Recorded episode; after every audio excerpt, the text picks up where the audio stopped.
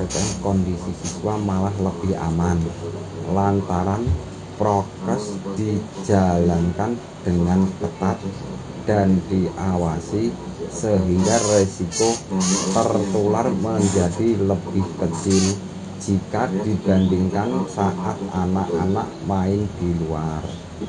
Untuk itu, saya mengusulkan sekolah-sekolah yang kemarin sudah mengajukan diri untuk uji coba PTM maka disetujui.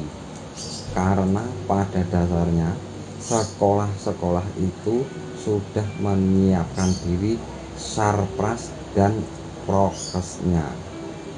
Sementara itu Kepala SMA Negeri 4 Kota Semarang Wiji Eni Ngudirayu mengatakan dalam pelaksanaan PTM ini memang berbeda sebelum pandemi